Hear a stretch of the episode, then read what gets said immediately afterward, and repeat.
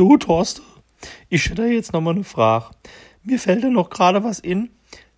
Wie schaffst du es denn eigentlich immer so, äh, dass deine Mitarbeiter also pünktlich hier sind?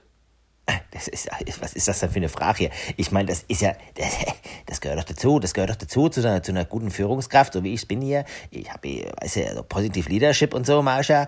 Ist doch klar, dass sie da alle gern zur Arbeit kommen, da.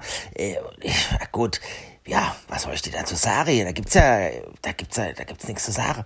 Ja, aber ich, ich kann's nicht verstehen, dass die alle da so gern hierher kommen. Also, ich kann's nicht verstehen. Ja, gut, gut. Ich kann's ja, gut. Vielleicht erkläre ich es anders. Also, ich meine, ich habe ja hier die 35 Mitarbeiter hier und ich habe aber nur 25 Parkplätze. Deswegen kommen die also pünktlich. so einfach geht das, mal lieber. Mach's gut.